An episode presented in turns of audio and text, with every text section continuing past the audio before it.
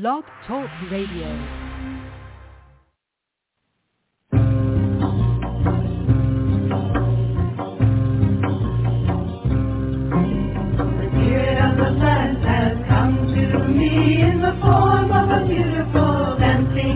Woman.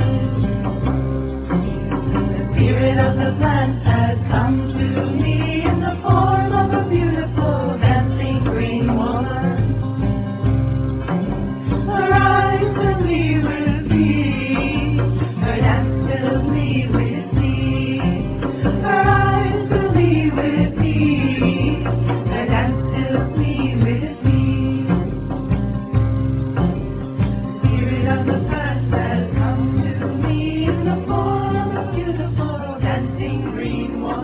Hello and welcome. We're so glad to have you with us here this evening on Ask Herbal Health Expert Susun Weed, a two-hour radio show each Tuesday night.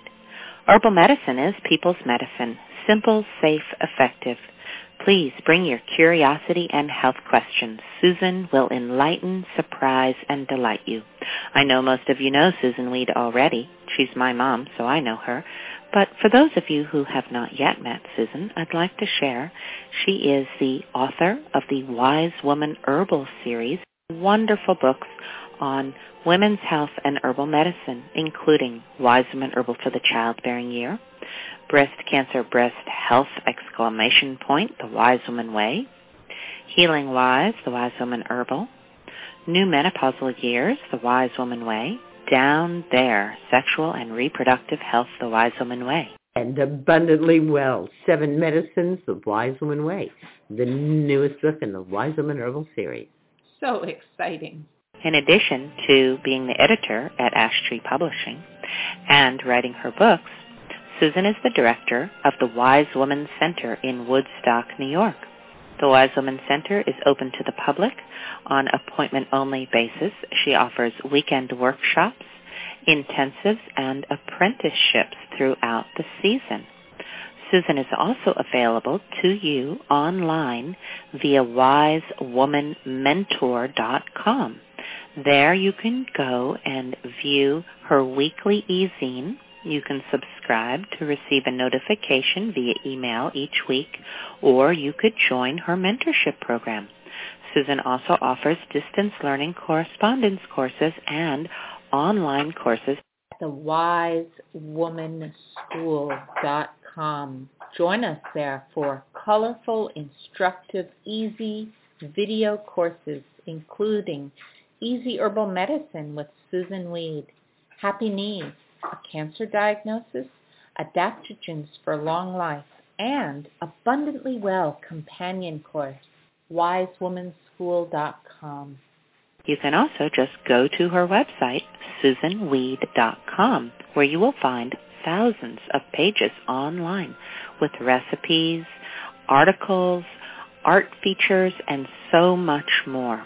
Well, for now, let's see what Susun has to share with us this evening. Thank you and welcome, Susun. Thank you, Justine, and welcome, Sarah Ellen. Hi, Susan. How are you doing this evening? Oh, carried away by the beauty all around me. Oh, You know, the peach trees put out their beautiful blush pink blossoms. And then the cherry trees say, oh, well, we have to do it too. And there's wild cherries as well as cultivated cherries all over the place. Clouds of blossoms and white and pink and oh, gorgeous.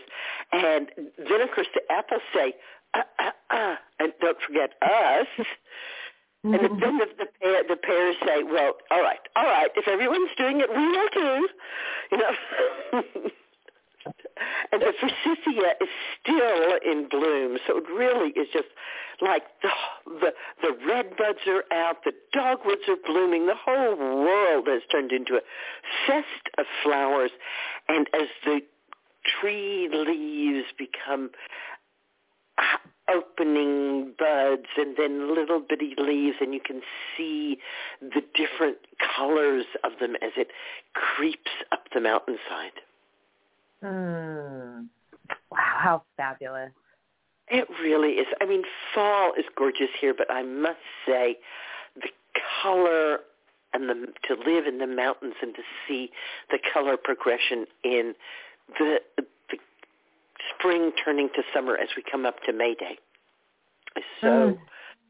ah just always makes my heart go pitter patter in a lovely, lovely way. So grateful and so awed by the beauty that's all around me. Blessed be. Mm. I bet it's beautiful at your place too.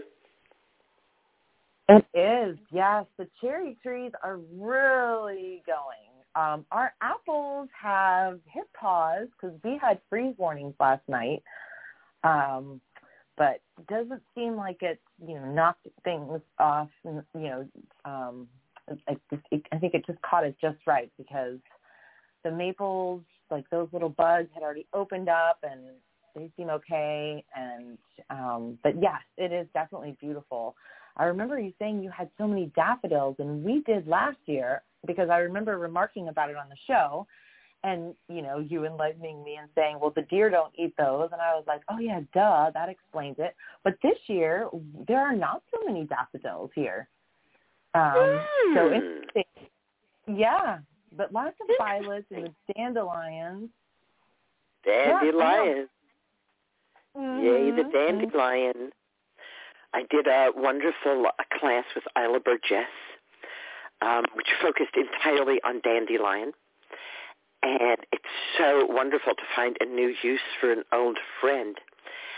She uses the stalks as dandelion noodles. What? Ah.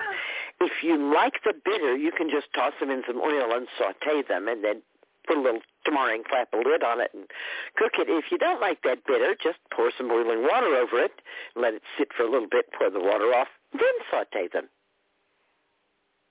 How interesting. I never would have thought. Right? Dandelion noodles. Oh my gosh. That's fun.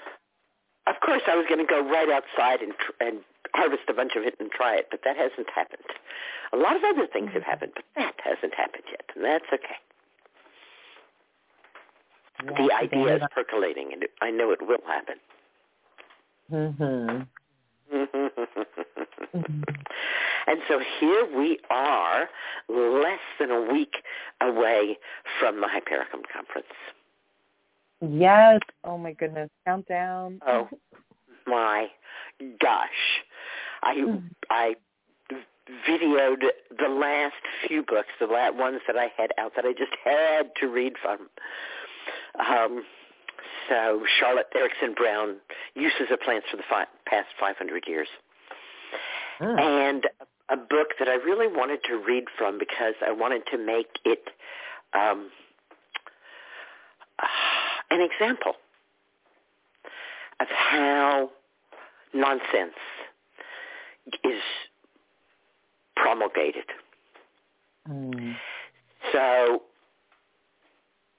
I know you haven't been like avidly looking, but have you ever experienced or known anyone who's experienced or seen reports of anyone getting photosensitized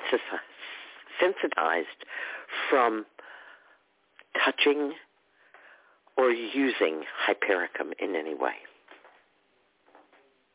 I have not, and and I use it internally and externally, and spend a lot of time in the sun myself. And I share that information with other people, and no one has told me that they've ever experienced any type of photosynthesis reaction.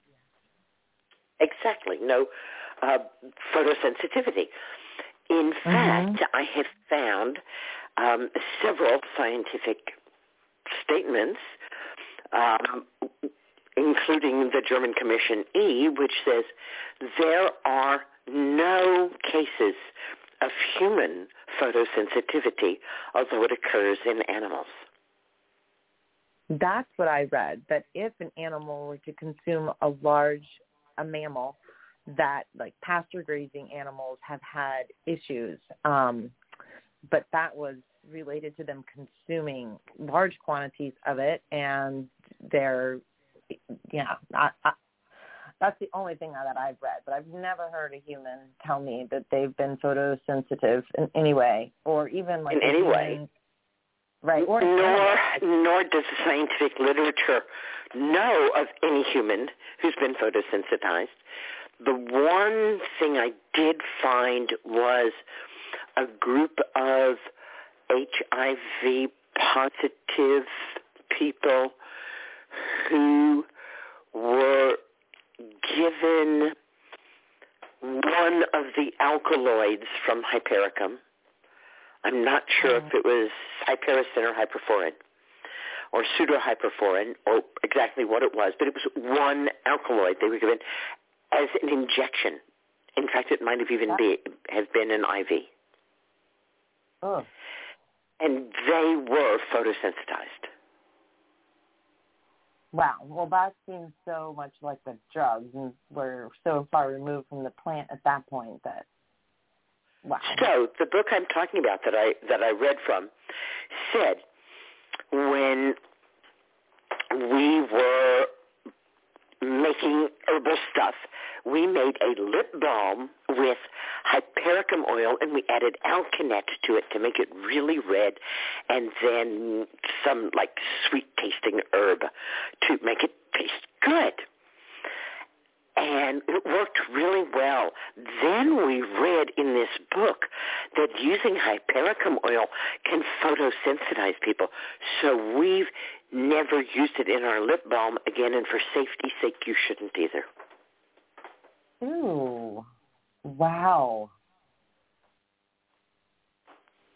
So this is why I wanted to make an example of this. Not because there's anything wrong with what they're doing, but that it shows very clearly how the nonsense is spread. They read in a book, and they name the authors, that this could happen, and therefore to be safe, despite the fact that they've used it without any problem, they're going to stop using it, and they're going to tell everybody not to do that. So they read it in a book, and now they wrote it in their book. And now you read it, and you read it in two books, and so you put it in your book. Mm. So-and-so and so-and-so says so-and-so. And before you know it, it's become the gospel. Everybody says so. And that is what's happened with this whole photosensitivity thing in hypericum, to the point that I actually was reading from books that claimed if you touched it, you could become photosensitive. And photosensitive means that you sunburn very easily. Mm. So I am glad that we are devoting 10 days to ending the nonsense, and I am glad on so many levels. First of all, I'm glad because it pushed me to read all these books, to read book after book, you know, and to see the trends and what's going on and um, how people are being put off. And hopefully um, our fantastic presenters, um, there's going to be, what, 20, 21 presentations? 21, yeah. 21 presentations over 10 days. Yeah. And live Zoom meetings with every one of the presenters, um, except maybe Gretchen. I think Gretchen Mhm. isn't. Um, she's not comfortable uh, doing that since her stroke. And actually, it's quite amazing. Her stroke took out her speech center, but because she's a singer and a musician, she was able to regain her ability to speak. Oh, wow. Wow, right? She's not like really confident, and I certainly understand that. But you, you'll see because I went up last summer to Herb Hill and with Justine and a couple of other uh, wonderful women, and we videoed Gretchen talking about hypericum. So you get to see her presentation, get to see her talking about it, and you'll see that it's you know that she's she's good, she's doing great.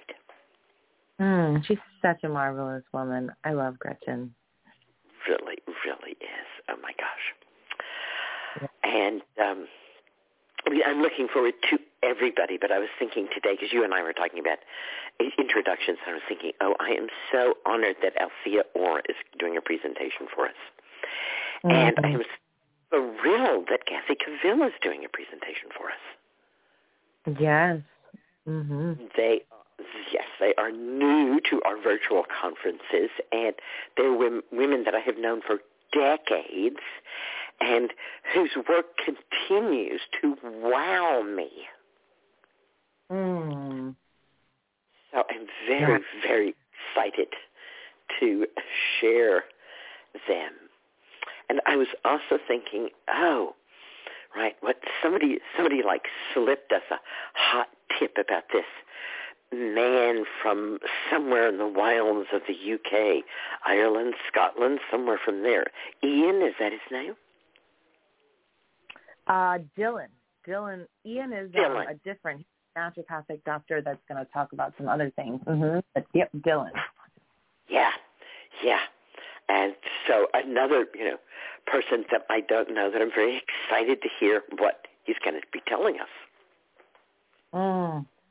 Yes, I'm very curious because there's some new names to me that I've corresponded with them as presenters, but I what they have shared is going to be totally new to me too. So I'm so excited, really excited. Yeah, yeah. And ooh, I also want to remind people that the price is going up. The conference starts May 1st, which is Monday, and at midnight, May 1st, the price is going to be $89.99. Right now, it's $49.99, or this is really absolutely your last chance to give us a short and get in for free. Mm. Do that. Yes. Share your Yeah. experience. Mhm. all important because there's really more than 21 presenters. There's all the other presenters of the ones who sent in shorts, for which I'm so grateful.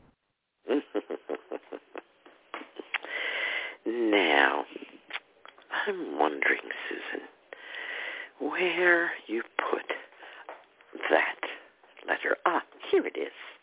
That was easy to find. This letter is on a beautiful piece of paper. I can't tell if she drew on it or if it's a copy of something. It's got grapes and mm, oh, beautiful um, diamonds of different colors, not like diamonds, diamond shapes. Hello, Susun. This stationery is an experiment inspired by a couple of threads. My sister's getting married in June, and I'm having an event for the women in her life to show support of her, and I have a desire to correspond with you again, as it has been over a year now since I talked to you about my correspondence course. Well, I've done a lot of reading, practicing, making, and using remedies for myself, and I feel empowered. I am a woman of worth. Studying with you, your books, other herbals, reading the depth and breadth of what you have published in print and online, I can say with certainty that I have changed, grown, become my honest self more through this course's focus and your support. And one of the things I read online caused me to reflect. What do I still need to learn from you? Well, of course, I will continue in life as I can to be present, to listen, to show up for myself, for relationships I care about, and to dare to be unashamed to live.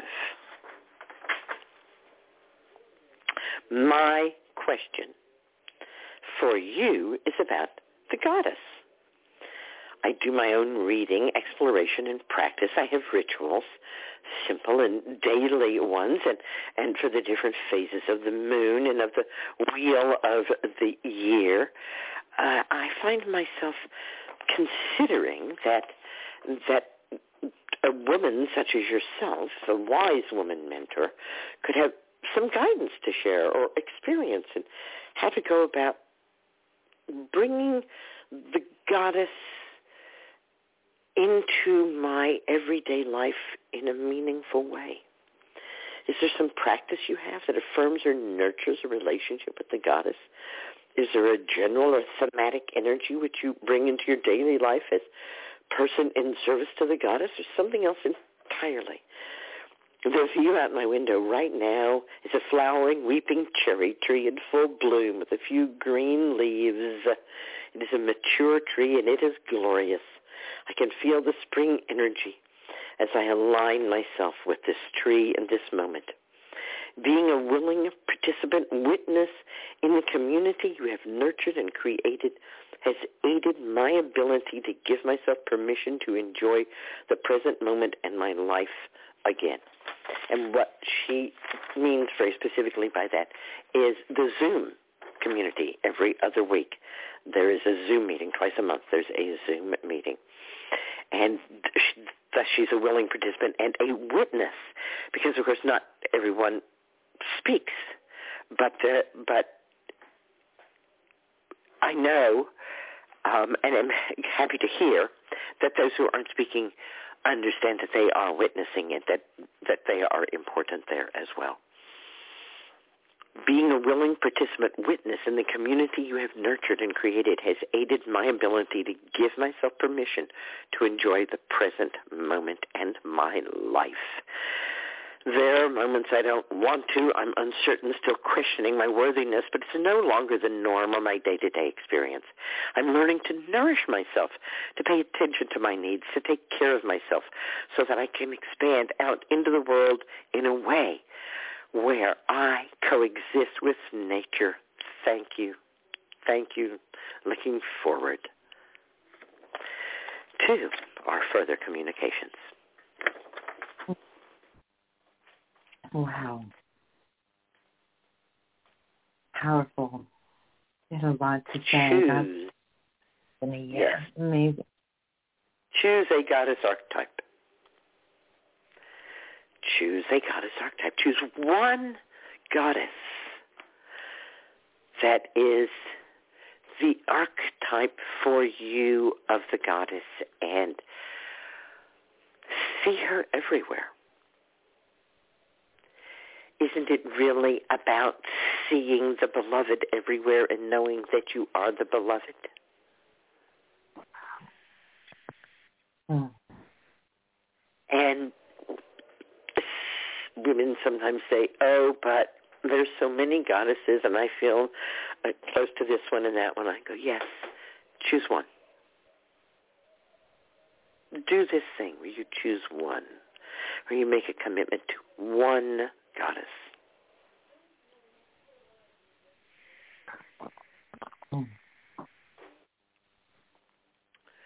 I know that's an assignment that I give to every apprentice, so you must have gotten that assignment.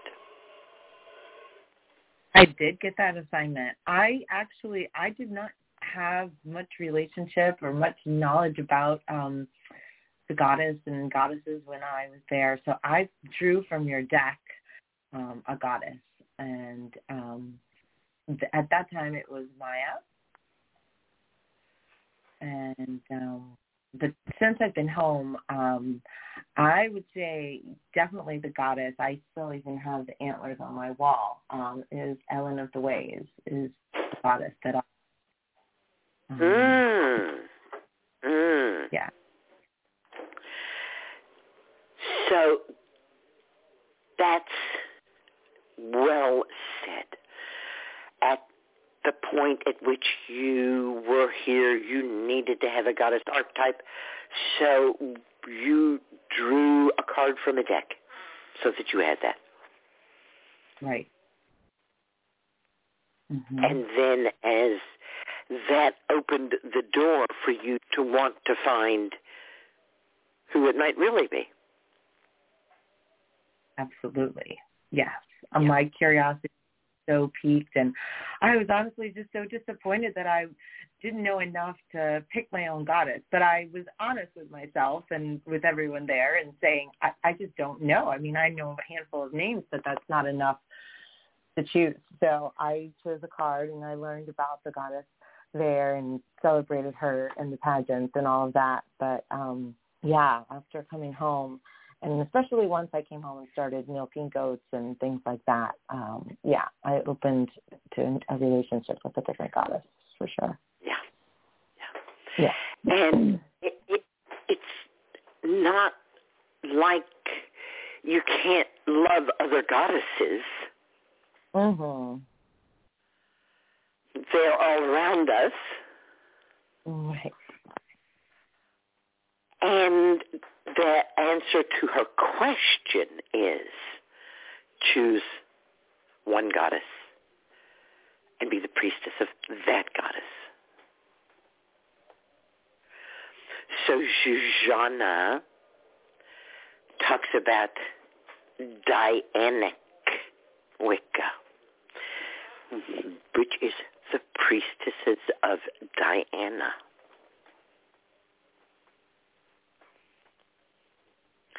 The priestesses of the moon. And she's also, of course, Artemis, and gives her name to the Artemisias.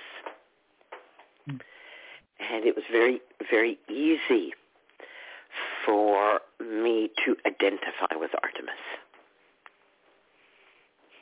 the woman who roams the woods, the woman at one with nature and the goddess of um, women giving birth, and the goddess of truth, for she shoots her arrows of truth. Mhm. But it doesn't have to be, as you say, you know, that handful of names that we all seem to know. So how did you come to find your goddess archetype? By reading books? By Well, I actually heard a woman speak who had written about, um, I think she had written two books on the goddesses and um, focusing, yeah, I, and she was sharing a lot about goddesses in European cultures that kind of had been like forgotten a little bit. And hearing her talk about Elen of the Ways was just so resonant to me when I heard that. All you know, just her connections with the energy lines of the earth and the waterways and um, kind of giving protection and leading animals um, for safe passage to the water um, and through the trails and um, just even when I dressed at, at Halloween to embody her, um, at Samhain to embody her, I Wow. sent a picture to a friend. Yeah, and she's like, you know, I, I think you actually like that's how you are every day. And when you dress in regular clothes, that you're you're doing that because you have to. But I see this as who you actually are. I was like, wow, I Oh. love that. Wow, yes. Yes. Yeah. And that was her question, right? Mhm. What do you Mm. do to bring the goddess into your everyday life? So you choose a goddess, and of course you know the quilt in the hall that uh, an apprentice group made, each with their um, the archetype, and it said, you know, uh, and I and I said, who shall I choose? And the reply was, who will choose you? Mm. That's right. That is, oh yeah, it's yeah, it's just absolutely. I'll say the word magical and enchanting to be chosen, um, whether it's by a plant ally or a goddess. There's just oh wow, the the resonance that comes through when I open to that being chosen and allowing that relationship to really be co-created is oh, it's it's very powerful. Learn a lot about myself and a lot about all of the natural wonders that are I just I remember the first time I ever realized I was like, how have I been missing this my whole life? There is just like like you say to people that you spend half an hour in nature and you be convinced that you're her favorite child. Um and it's just like I felt like there were messages everywhere for me. Um and it was like I had just been had my eyes opened to something that I had been I don't know, not seeing my whole life. So it's uh yeah, it, it's powerful to be chosen and to open to that. Yes. and to ask Yes. because really that's where it starts. To just ask so her asking the question and and opening to that is yeah, that's what it takes. There you go. She'll be That right. mhm. Right. The answer is often the simplest thing, Oh. which is focus in. Oh. Focus in. Let it let it get very deep in that one place. Mm. Our guest tonight is Carmen Turner Schott, a psychological astrologer. She has been researching astrology, trauma, healing, and transformation for 25 years. And she actually began her work around the age of 16 after an experience with a glowing ball of light in her doorway. Mm. She'll tell us more about that in an hour at 9 o'clock. Stay with us or come back then to find out what Carmen Turner Schott. great ball of light had to do. Fun. Uh, is there anything else you wanted to talk about before we get into the questions? Um, yeah, I see three hands raised, so I don't want to hold anybody up. So I'm ready if you are. I'm ready. All right. And I'll remind everyone listening that if you have a question and would like to speak live with Susun this evening, please press 1 and we'll see your hand go up in the queue. And at this time, there are three hands raised. The first caller has dialed in from the 512 area code. From the 512, you are live with Susun. H- Hello there. Hi, Susun. I Hi. um, called you. Hi.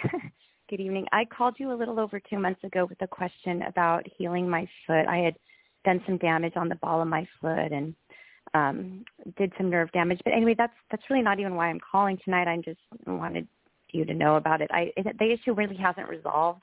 It's gotten a little better. I just keep like loving it and rubbing hypericum into it and and when it, I just figure that's going to take as long as it takes, and like I'm at peace with that, you know, just keep going.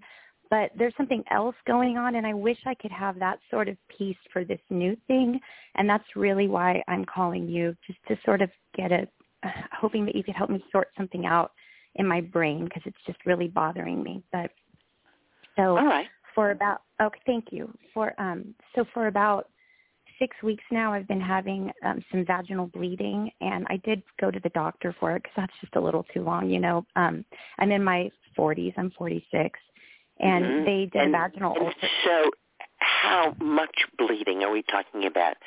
A spot when you wipe? Are we talking about you had to use some protection?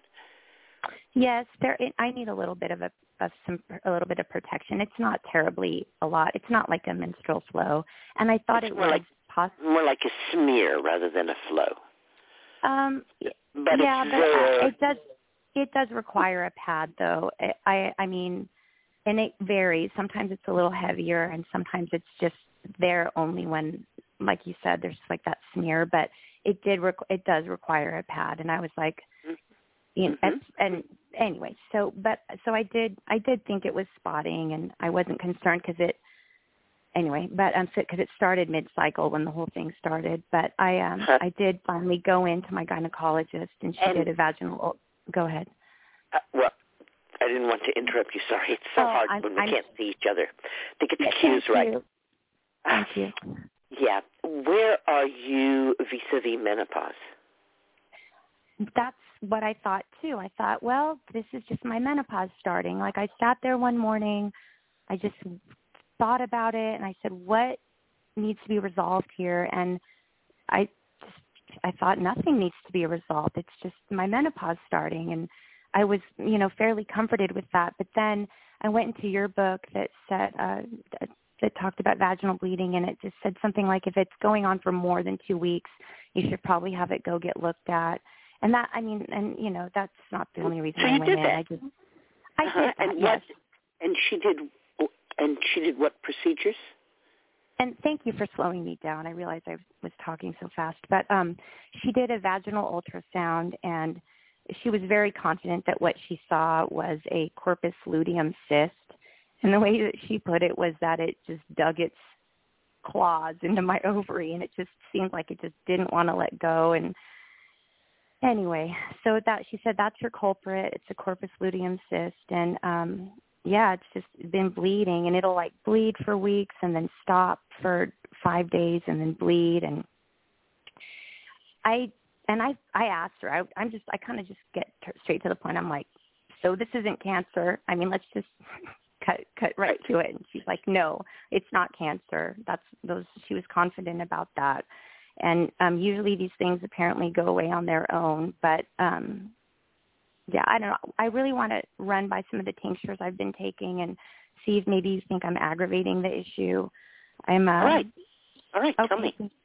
Thanks. I'm uh I rub chickweed and I've been rubbing chickweed oil into my my ovary and I take chickweed uh two times a day. I'd say probably like I do take three dropperfuls in the morning and then later on when I get home from work I take another like two dropperfuls.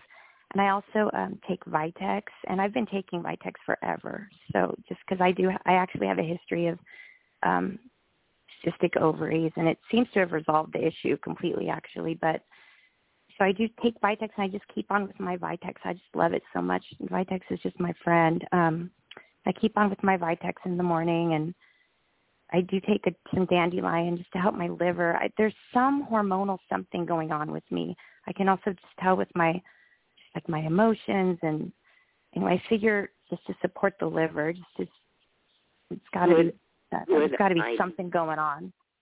Right. Thank you. Um, and that's, and then there's one more thing. I don't know why I even started taking this, but, and it hasn't been for maybe more than a month, and it's one dropper full.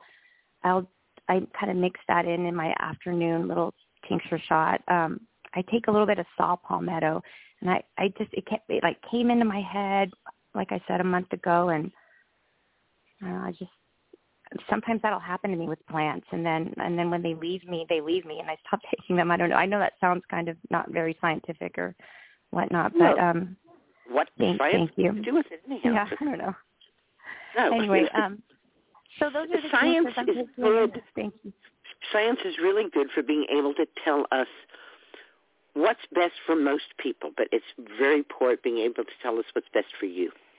yeah yeah And you are very good at that. So if you mm-hmm. don't know, it's nice to have science to say, hey, what's best for most people? But if you know, it's best not to let what's best for m- most people confuse you in any way at all, because it may not be And good it- for you. and it sure can it sure can there's so much information out there it's hard Yeah. to tune into yourself. And um another thing too i started trying the castor oil packs and then i just was walking around and i thought something doesn't feel right about that. Like it doesn't make sense to me if there's if you have a cyst full of blood to put heat onto it or maybe i'm wrong i don't know but i thought maybe something more cooling would be better. So i stopped the castor oil packs and perhaps Oh, i shouldn't. Japan, perhaps i should to- start in Japan they use tofu packs. Should I put heat on it on my ovary? Well, if you, a, your body told you no. Your body said, right. I want cold. Yeah. So there's no should. Okay. There's there's your growing ability to not just hear yourself, but trust what you're hearing. Thank you. I mean that that really is what what I need. I just I need some sort of a mantra or something that I can I've been trying to talk to my ovary. I'm telling it to uh, telling that cyst to just let go. I'm trying to sort of probe myself like what does it need for me or there's some sort of like an invitation here, some mental component that's like an invitation. And it and it Oh, just would just comfort me and ease my fear if I could get out. true. So Yeah. let me just tell you a couple of things that I think might be important to you. Okay. We talk, we talk about ovaries having eggs, but they don't. It's a bit of a misnomer. There are um, things in the ovary that can become eggs, but they aren't eggs yet.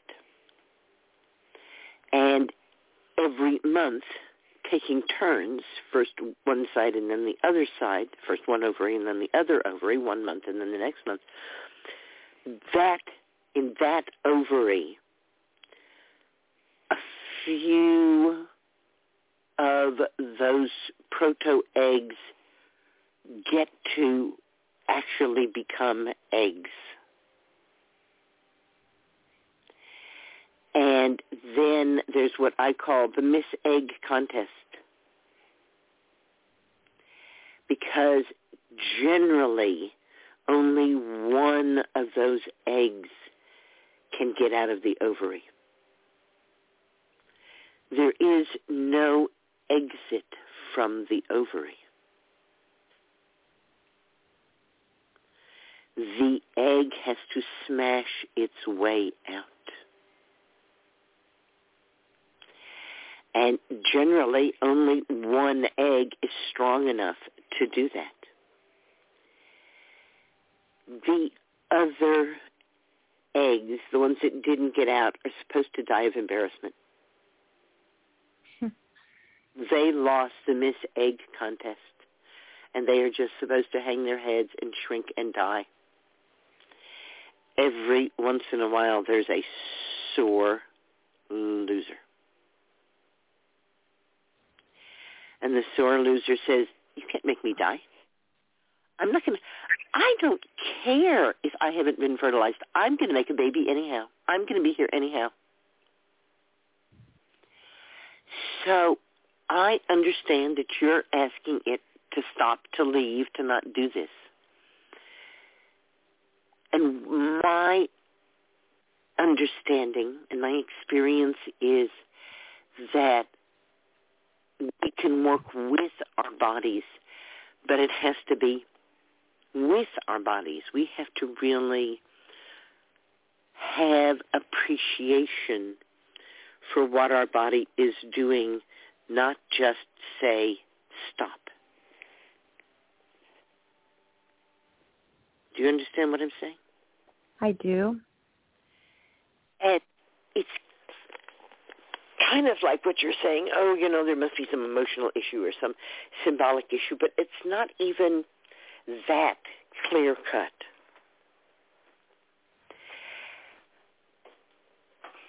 May I ask you about children? I have one son, and I had him when I was 38. And I tried to uh, have more children, and unfortunately, I miscarried twice, and then I finally just stopped. You actually helped me a lot with that this show because I heard you say on a on a show that it that miscarriage was healthy, and when I heard you say that, something heavy, very heavy, left me, and I thank you for that. You are so you're so welcome. One of the things that I experienced as part of my menopausal passage was a great grief for all of the children I didn't have. And it took me really quite by surprise because I had one child when I was 20. And that was fine. I did not feel any need of any kind to have more. So to to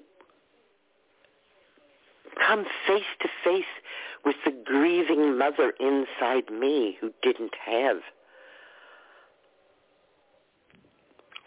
a whole bunch of children. It was almost shocking.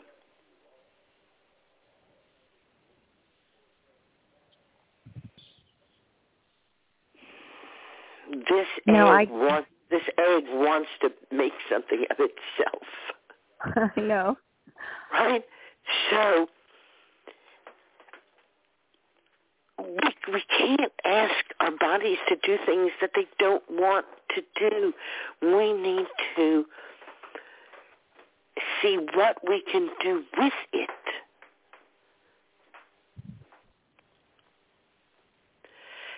So what could you offer that egg? How could you offer to manifest it so that it can turn into something else through you?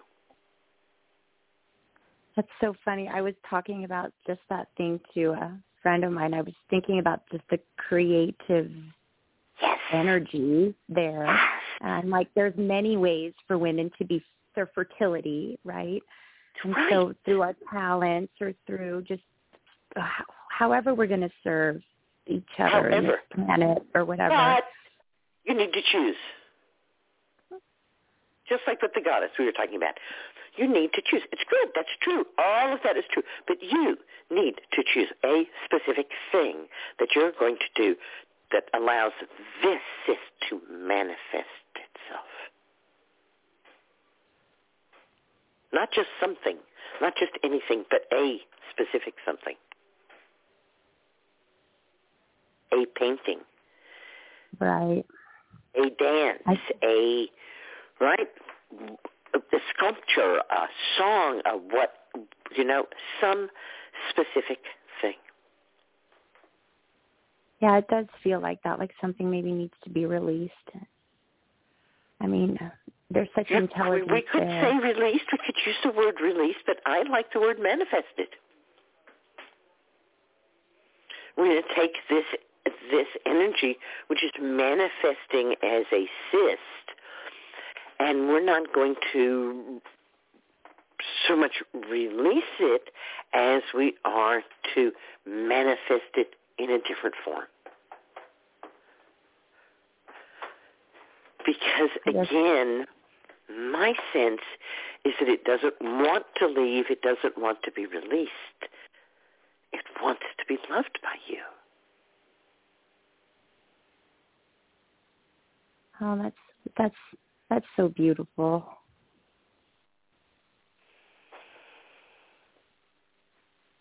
Oh, We are so well schooled in the heroic tradition of getting rid of what's wrong that it can be very hard to stop and love ourselves and to find a way to manifest that in ways that don't scare us or hurt us. It's so true. Where did we ever get the idea that we're going to live these lives and just be like mannequins or something without, you know, anything happening? I mean, everybody has something. And Yes, that that was Elizabeth Kubler-Ross's yeah, biggest teaching to all of us was, you think you're having a hard time, go spend two weeks in the children's cancer ward. oh, that's yes, or a burn unit. Oh my goodness, Right? You know, oh my right? just so yes yeah you know um it's uh what they say in woodstock is life's a witch and then you fly Yeah. well we know what that comes from you know, since I was since and I'm not this is not a hyperbole, but literally for 40 years I've been thinking about just healing. I have been fascinated by just what that is in a very simplistic um I'm not talking anything complicated. I'm just it's so fascinating that your body can heal and I, I just remember as a child just you know watching my body heal. It was I can't it is so mysterious. It is so deeply mysterious to me the and the timing of it all, like the timing of this cyst, the timing of my foot, the how how long something takes to heal. It's that is so mysterious. Like, how does the body know? Like, what is that signal? How does it know? How does it know its timing? What is its timing? And th- there's something about the cyst and time. I like, like it's helping me understand this different kind of time, this the timing of healing. It's all just so mysterious, and I and I don't. I just keep thinking about it because I feel like if I could well, I'm going to re-listen to this because what you said was was just really powerful, and I need to let it sink in and process it. But um, yeah, I feel like if I could just get around it, and like you said, maybe I, I need to figure out how to be creative and approach this no, more you don't need to figure out how to be creative. You need to commit to doing one thing. That's what. That's right. That is right. Figuring out how to be creative, gosh, that could last your lifetime. But committing to doing, I am going to draw a picture with Crayolas. I am going to, whatever it is that you can commit to. When we're done talking, just make that commitment. And frame it within time. I'm going to do it within a week. I'm going to do it within a month. I'll have it done by summer solstice, whatever time frame you want. Make a commitment to do one thing and put a time frame around it. And we're not talking magic bullet. We're not saying as soon as you do that, your cyst will disappear. No. I want you to know that I am not saying that. But we are talking about and going through a door that you opened, which is in addition to the excellent things that you are doing. And yeah, you know, as far as I'm concerned, if you're taking Vitex, it's pointless to take saw palmetto too. Okay. Um, but other than that, I think, you know, you've got good allies there. Um, and so your question was more, you know, what what emotional and symbolic work could you do, which is what we've been talking about because you've got the herbal end well taken care of. And yes, dissolving those can't make me leave cysts um, can take a long time. So Thank you. be persistent and be gentle with yourself, and you're doing great. I do appreciate this so much. Thank you so much. You're welcome. Green blessings. Good night. Thank you. Thank you. All right, and it looks like we have five callers that have pressed one to let us know that they have a question. Our next caller has dialed in from the 919 area code. From the 919, you are live with Susun. Good evening, Susun. Hi. Hi, I'm so excited to talk to you.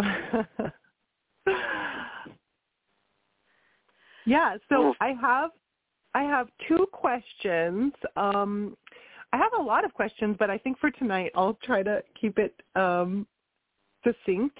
Um I'm really amazed that that last caller called you with that question because I have almost not the same question, and we sound like we're in very different places, but it's around similar issue. So maybe I'll start with that one. Um, Yeah.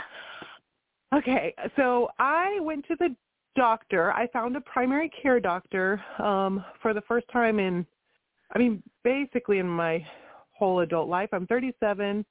I had my last child six, uh, seven years ago, and so the last time I went to a doctor regularly was when I was pregnant. And I was like thinking to myself, oh, I should I should just have a primary care doctor um just, you know, in case. My husband the other day needed a uh, speaking of cysts, a small cyst removed from his head and we didn't have a doctor and so we were like we should maybe just have a doctor. So anyway, so I went to meet this person and we were going through my medical history and just like, you know, any questions that she had. And I brought up the fact that I had been spotting, um, bleeding, um, for the last, it had been like for, let's say like a couple of weeks when I met with her. And she asked if that was normal. And I said, well, no, but honestly, I'm not great. It has happened over the last few years, a few times in between periods. And I remember very clearly it starting after getting um, the COVID vaccine and looking this up, looking into this and hearing from other women that they had the same experience that like after getting vaccinated, uh, having a little bit of like spotting in between periods and that that they, it turns out it's a thing, but it should go away. So anyway, I believe it did go away, but it came back, um, or and and more so this past month, or let's say like this past cycle. And so when I told the doctor that, she said you should get an ultrasound, or like I'd like to schedule you for an ultrasound. And so I am kind of, I don't know, it was just funny listening or interesting listening to the last caller because I feel like I'm the opposite. I'm just like I'd rather not get an ultrasound. Do I need an ultrasound? Like um and so I've been thinking a lot about um some of your work around the first steps. Um, I can't remember the, the what the metric is called, but one of the first steps being gathering information. Um, around like whatever you have like coming up. And so I told the doctor I was like I'd like to gather some information and just like see how I feel about getting the ultrasound and everything before um, proceeding with scheduling the appointment. And so talking to you is one of those pieces of gathering information. But I gathered information from my mom and my sister that my mom was I'm 37 and my mom was done with menopause. Like she was all the way through, like no more bleeding after 43. So I thought to myself, okay, so this could be maybe the beginnings of menopause. Um, and my sister said she's a, she's two years older than me, and her cycle has been shifting a lot. So she's kind of figuring that this is the beginnings of menopause for her also. Um, and then the other thing I thought, and this is a, a big question I had for you, was right before all of that spotting started, um, our family dealt with a, a big round of um, strep strep throat, but also my son had strep uh, like skin infection, and we took well, copious amounts of echinacea. and I took because I was getting it in my throat. Um, I was taking echinacea. I was taking propolis tincture. I was taking um another tincture uh that I can't remember right now. But so a lot of like with the idea of like uh kind of getting that strep to kind of leave our family and then I so I was thinking could a lot of herbal antibiotic kind of herbs uh tinctures re- change your cycle also and like create a lot of bleeding um so anyway, I guess my it's a lot it's a lot of like backstory, but I guess some of my questions are okay. First of all, do you think the herbs, the tinctures, could contribute to that? Um, and also, I don't know. Uh, I think I'm kind of settled on going ahead and getting the ultrasound at this point because I've been thinking about it for like a little over a week. Um, but what I don't know. I, I'm so unpracticed with getting medical tests done. Like I literally haven't ever had any. Like I didn't get ultrasounds with my two pregnancies. So I'm kind of like, you know, what should I think about going into it and what should I be prepared for? kind of. Because I I decided to confront doctors. First like I don't have a lot of trust in doctors, and that makes me kind of like a little a little anxious. Not like hugely anxious, but anyway, I don't know if that's Yeah. a clear question. Yeah, I hear you. So, what's the difference between you and a doctor? It's not just education. Mhm. It's also how cautious you must be. Mhm. So you can take risks that a doctor can't. Mhm. A woman who, by this doctor's standards, wouldn't be in menopause because they don't consider it menopause until after you've stopped bleeding for a year. Uh, Mhm. is therefore compelled to look for a cause Mhm. and to rule out life-threatening clauses, causes, right? Mhm. So the ultrasound in and of itself is pretty benign. You will go and you will be asked to disrobe from the waist down and you will be put on an examination table and your feet put in stirrups and there'll be a TV screen there and they'll put some goo on your belly and they'll put a part of the apparatus very small into your vagina and they'll rub something over your belly and you'll be able to see on the screen maybe and you but you won't be able to tell what it is probably. And mm-hmm. they won't tell you what it is and you'll chew your fingernails waiting for the results. Everybody does. That's okay. Make sure they're nice and long you have some to chew and uh, basically what it is is a sound picture right a Mhm. sonogram, a sound picture. So they're bouncing sound off these soft structures, which allows us to image these structures without using x-rays or opaque dyes or other things that we have to use even with CAT scans and MRI. So of the diagnostic procedures, it's certainly the most benign and the safest for you. The danger starts to come in that they then have their foot in the door. Right. And you now have one paw over the edge of the well. Mhm. So what if there's a suspicious finding? Right. Now you have to choose again. Do you want a more invasive test? Right. And that can continue on. So what I always ask myself and suggest that people ask themselves with any diagnostic test is what do I want to know? Do I need this test to know that? Mhm. And if I find this out because of the test, what will my next step be? So if you, just as a for instance, want to know if you might have cancer, Mhm. that test is not a good way to find out if you have cancer.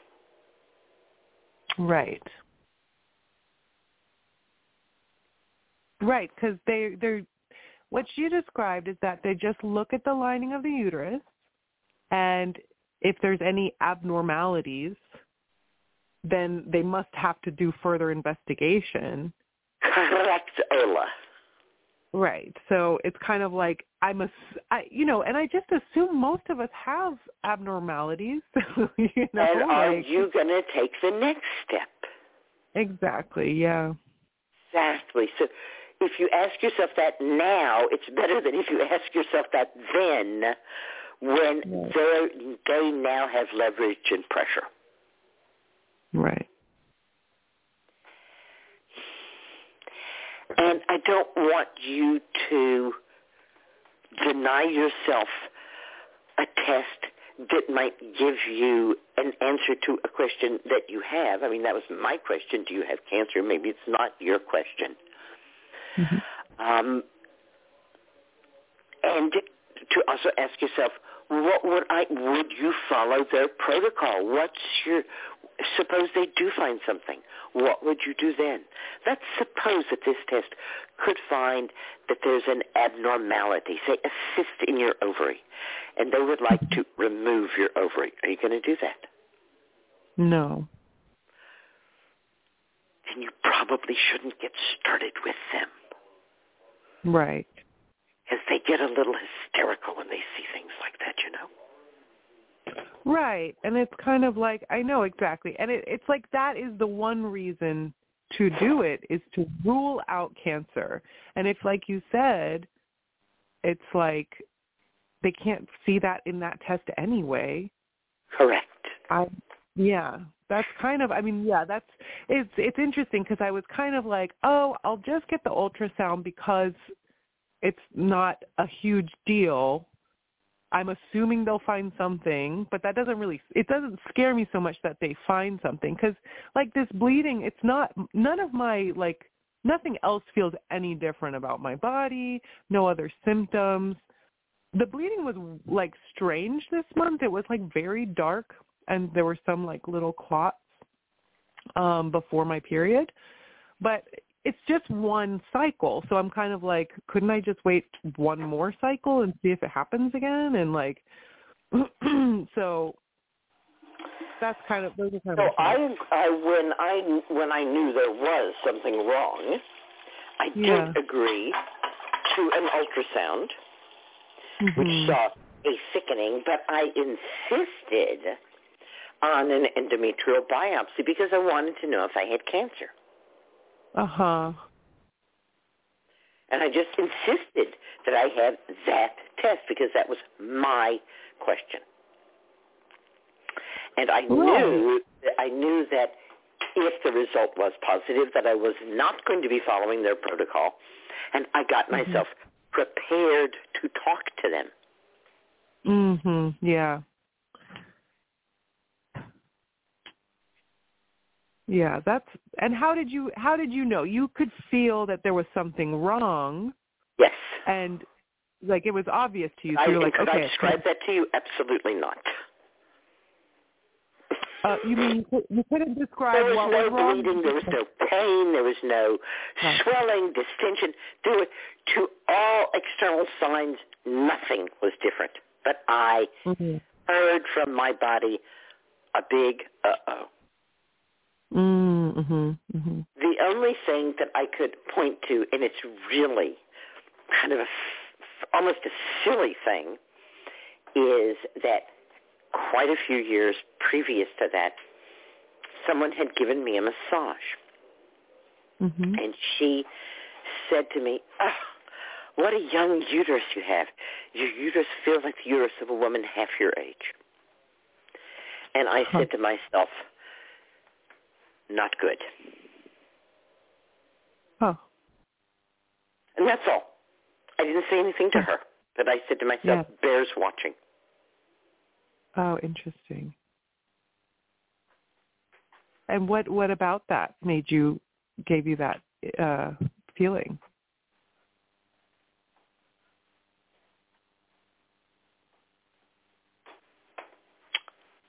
I should be the age I am. Mm.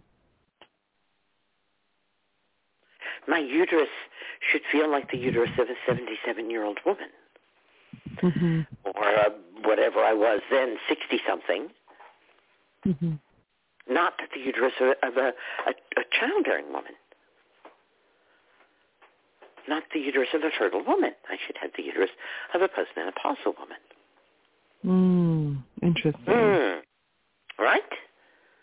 Yeah. Bears watching. Mhm. So I was attuned. Yeah. Yeah, Not- that's interesting. Not Mhm. not paranoidly peering over my shoulder, but just, you know, had, like the cat with the twitching tail, right? Mhm. Yeah. Well, and that's part of, you know, I'm trying I I have been heeding your advice as of late with that whole idea with with the notion of gathering information before acting. I think um I I mean I've I've heard you say that for a long time. I've been listening to you for a long time and it's been coming up lately like in the la- like with that strep throat infection or the strep Right. bacterial infection that we had for for quite a while and my son got this horrendous um skin rash and we know it was strep just because we know my sister had strep and then we all got strep and his turned into a skin rash and i could feel myself getting becoming really anxious and not knowing what to do and just trying I've heard you talk to people about this, just like trying everything and just like one thing and then the next thing and then the next thing. Right.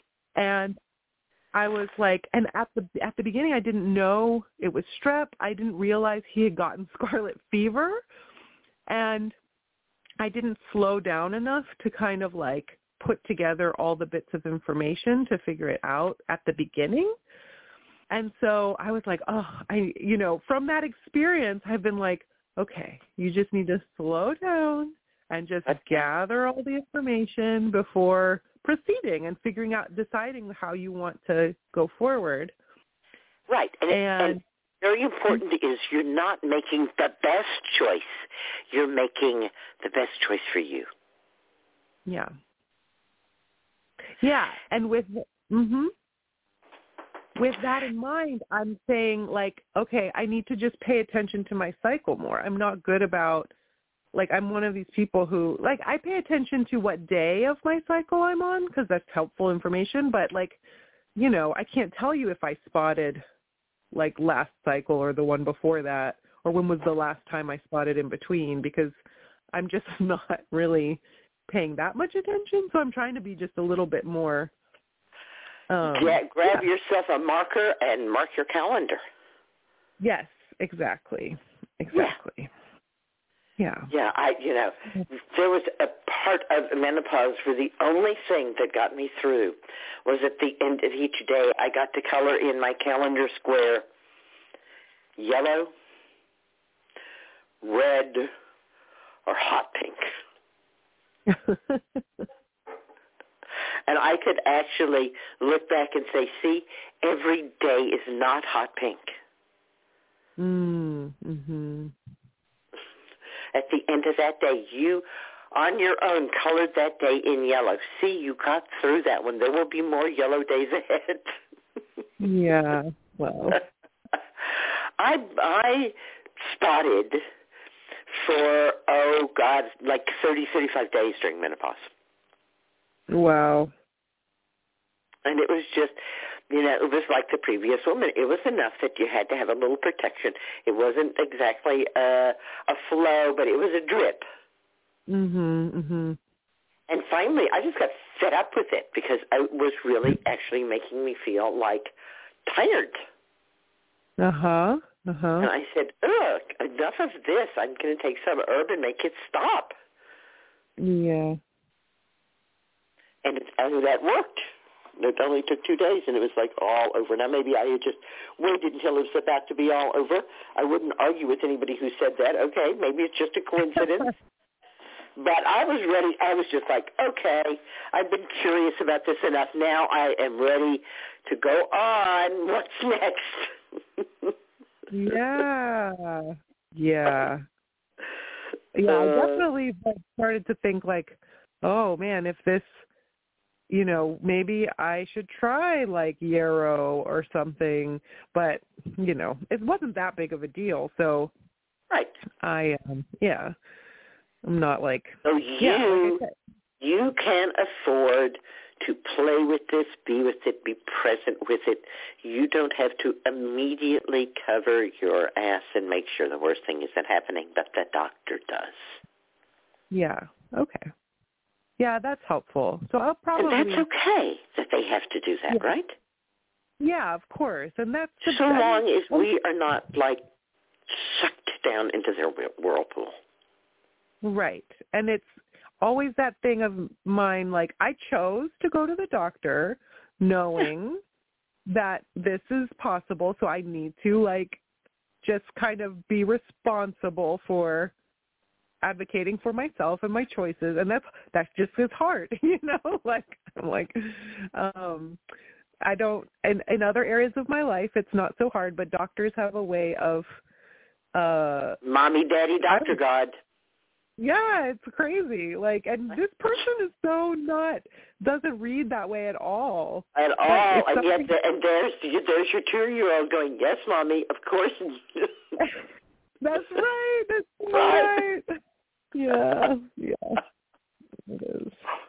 you know, I'm just really seeing it so starkly in my teenage daughter and you know remembering like the world crashing in on me as a teenager you know it's Mhm. like wow you don't really like get how coddled you are as a child you think oh god childhood is awful Yes. Until suddenly it's like you're supposed to be responsible wait wait wait Wait, I know. yeah. So there is in each each one of us that that part that has said no, just let somebody take care of me. It's too much. I don't want to do it myself. And that you know the medical system is set up to take care of you if you don't want to do it yourself. It's a great system for that part that doesn't want to do it ourselves. But if you do want to do it yourself, you do, as you say, you have to advocate a little for yourself because they're not set up for you. Yeah. No, it's true. But we Yeah. but we can make it work for us. It's okay. They Yes. have access to tools and skills that we can make use of. Absolutely. Yes. Yeah. Yes, thank you so much. I'll save my next question for next time so that I know you have a lot of callers. I think But there's this at least one more helpful. caller. All right. Thank you so much. Great blessings. Good night. Okay, thank you, Susun. Good night.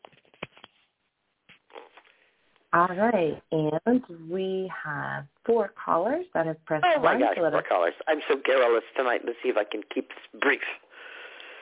All right, we'll go right to the two one zero area code to the two one zero to our Hi, good evening. Hi, what's up with you tonight?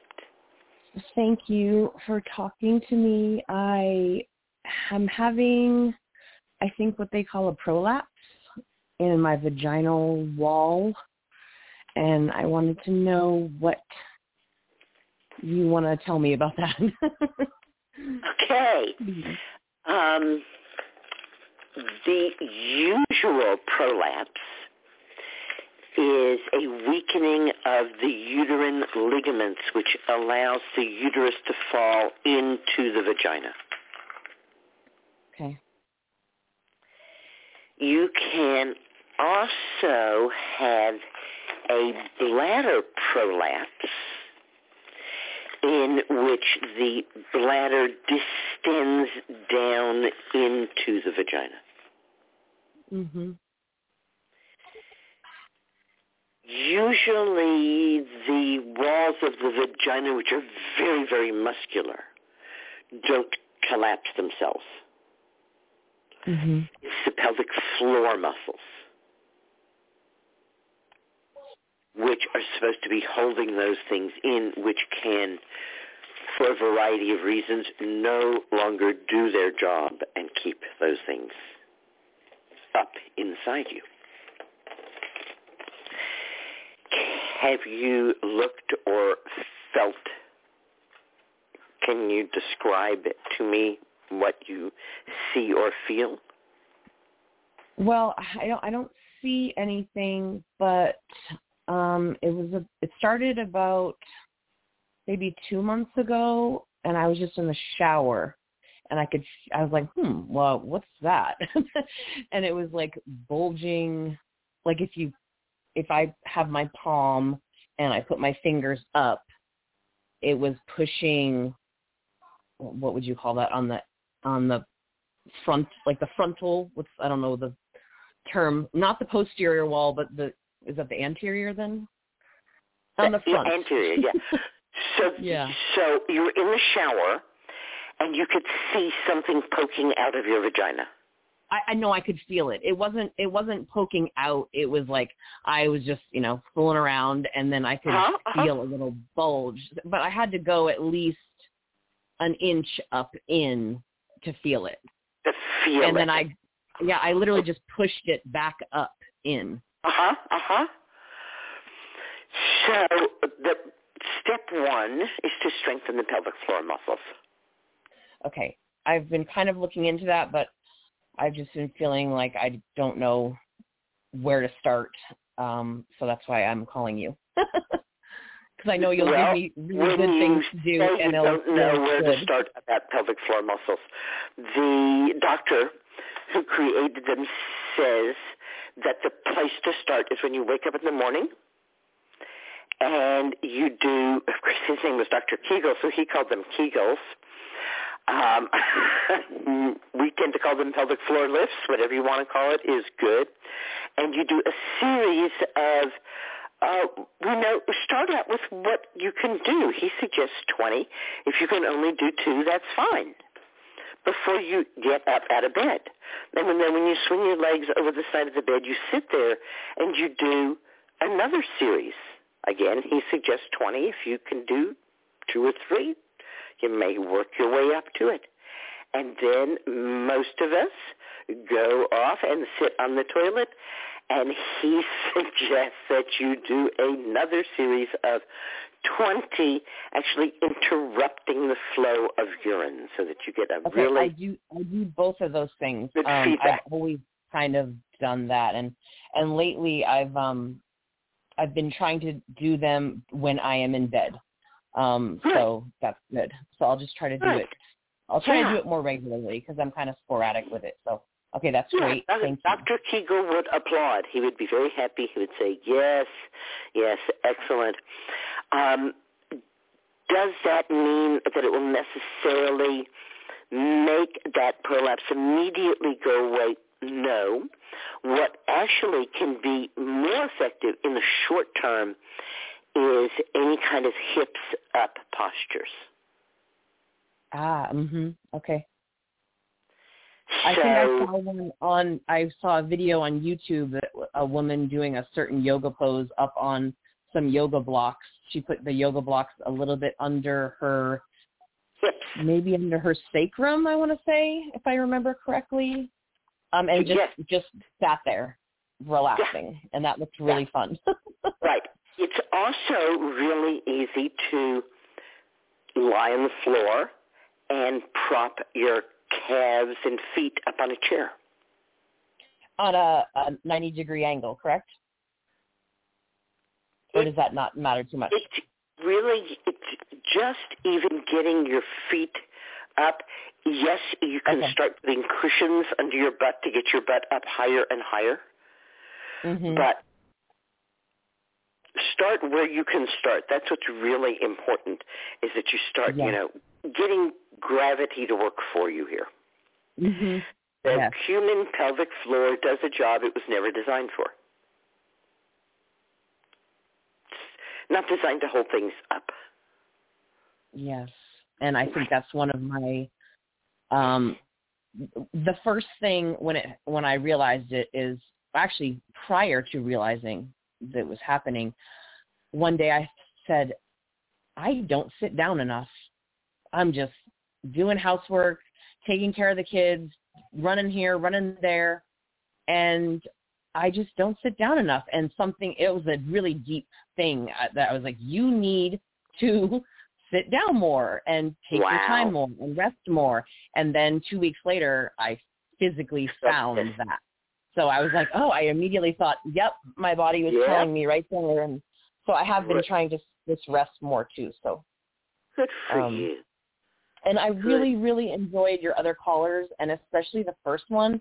And I, I don't know if she's listening, but I'm 45 and I do, I have five children, which it probably contributes to a lot of things, but it, mostly good. But this is, you know, um, my current situation, you know, I'm taking care of them all the time. I need to take care of myself more, but um, I want to tell her if she's listening that we're in the same age range here, and I have felt so strongly over the last six months to a year that even though I'm done having children, my creative juices, especially like I just feel things in my uterus and just that your whole reproductive area, just my creative juices are so strong and flowing and they just want to come out and do fun things.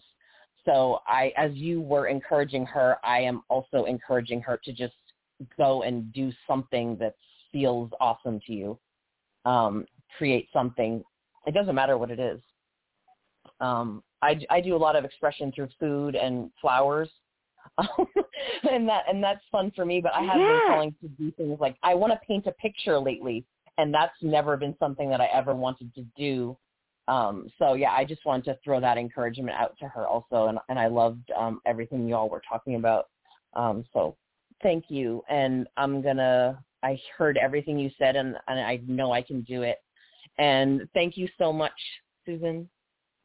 You are so welcome. Green blessings. Take great care of yourself. We Okay. all appreciate you so much. Green blessings. Good night.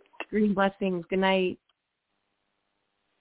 All right. The next caller has dialed in from the 510 area code. From the 510, you're live with Susun. Hello. All right. Well, we will move on to the 937. In the 937 area code, you are live with Susun in the 937. Hello. Hello. Hey, What's up I tonight? just this is Gerardus Kolb. I just wanted to touch bases and ask you a few questions about studying. Okay, Um, I Geraldus. Hey, good to hear from you.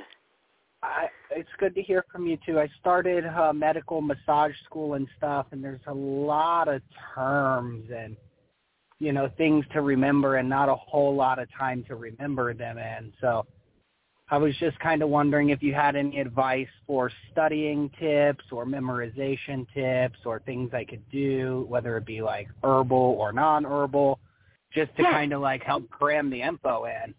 Absolutely. The Native Americans thought that if you drank burdock, it would make things stick in your brain. Oh, I like that.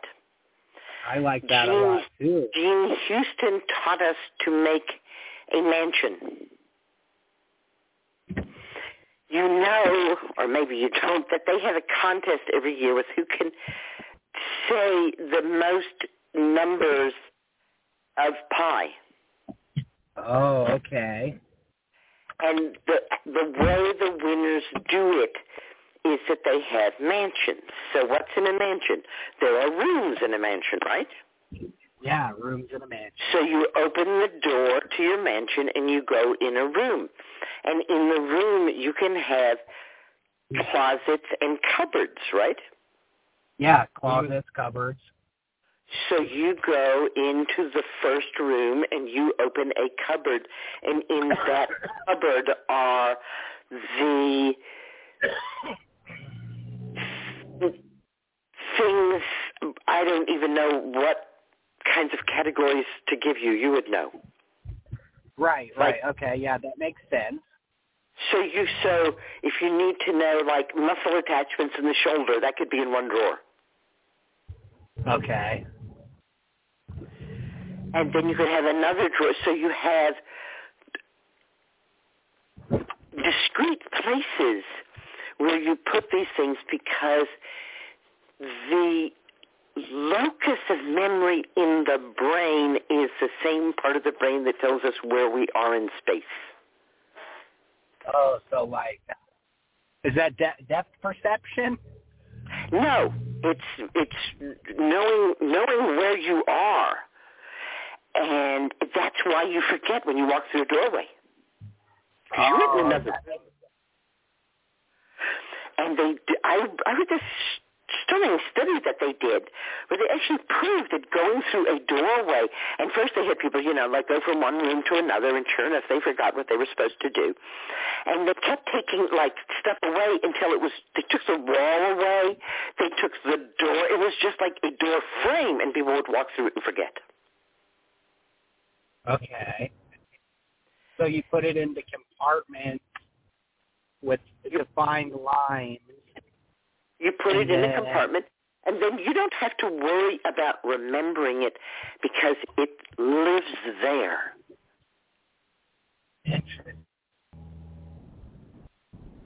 Otherwise, you you know bits and pieces are floating up, and you're trying to grab them all the time. Okay, that makes a lot of sense. and it becomes like a this you know like a swarm of mosquitoes where you shut down. Right, right. That's how I feel. Literally, like you just Yeah. open the book, you you feel overwhelmed, and then you close the book. You It's like, close the book You don't exactly. get past the first doorway. You get to the front door, and you're like, "Geez, this isn't my house." And you turn Right. around. Turn around, right? And you can you know you can have different rooms in the house. You can have the bone room. You can have the organ room. You can have the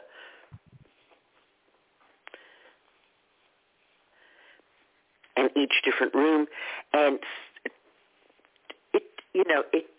I am very much motivated by and very friendly with numbers. So I like kind of ordered things and numbered things. But I have friends who don't like numbers at all. My daughter said to me, my problem with math was the numbers always got up off the page and danced around the room. Which I was so endearing. And so if you can also, it doesn't have to be in drawers or boxes or files or labeled, right? It could be like pictures on the walls, right? Yeah, yeah. You walk into the room and oh, there's a picture of the muscle attachments. Oh, there's a picture of you know the the hormones produced by the gut or whatever it is. If, if you're more visual than compartmental, then use that, right? Yeah, well, I feel like I'm hands-on. We haven't started the portion where we're like touching each other yet and stuff, and I really feel like when I put my my hands on like the arm, I I will remember like this is the radius and this is the ulna. Um, so put your hand on your arm. Yeah, yeah. So just be compartmentalize, it to where it's not so big, and then Right. So physically start doing it myself. So I might be at a talking stick, but I sometimes offer a class where there's no theme of the class. It's whatever anybody at the class wants. And those can sometimes be fairly big classes. So here I am at a talking stick, and people are telling me what they want, and there's 25 or 30 people. And I don't get seconds. I don't get to go back and look in the book. I have to remember it Right. the first time. And I wear all of what they want. If somebody is having a hearing problem, I put on earrings.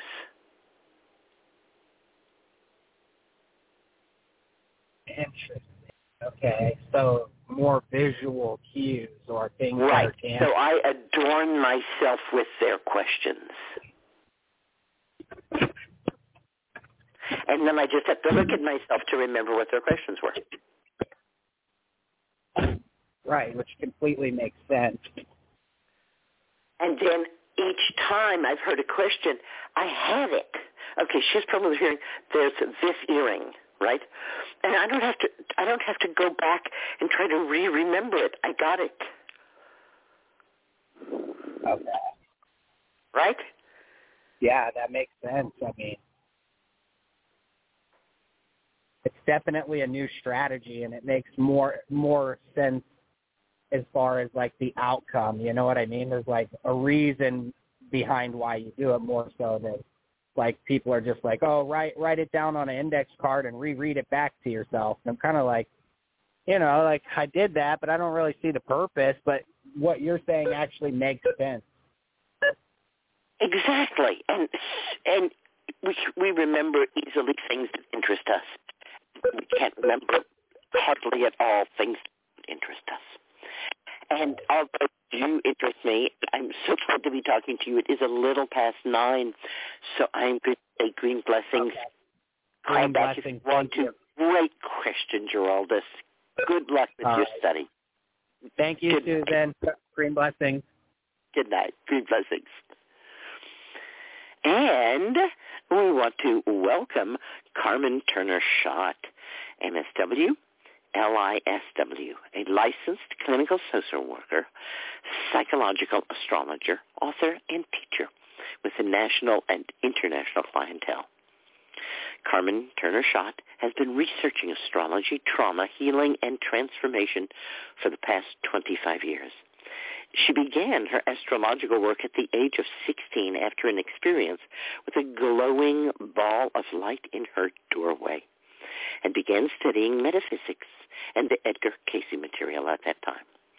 She received her undergraduate degree in psychology from Fontbonne University in St. Louis, Missouri in 1997 and her Master of Social Work degree at Washington University in St. Louis, Missouri in 1999. Carmen Turner Schott is the author of nine books. She was born with intuitive abilities that she inherited from her maternal grandmother, and she uses these spiritual techniques to better serve her clients and those who reach out to her for assistance. She's an avid dream researcher who uses dream incubation to help assist others on a deeper soul level.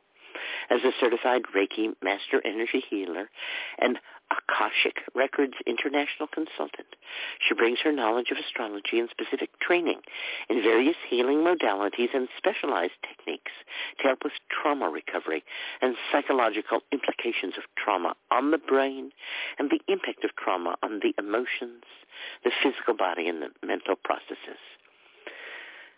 Carmen's goal is to share her love of astrology with others and to make it understandable on a basic practical level to help others see what a powerful psychological tool astrology can be in our lives.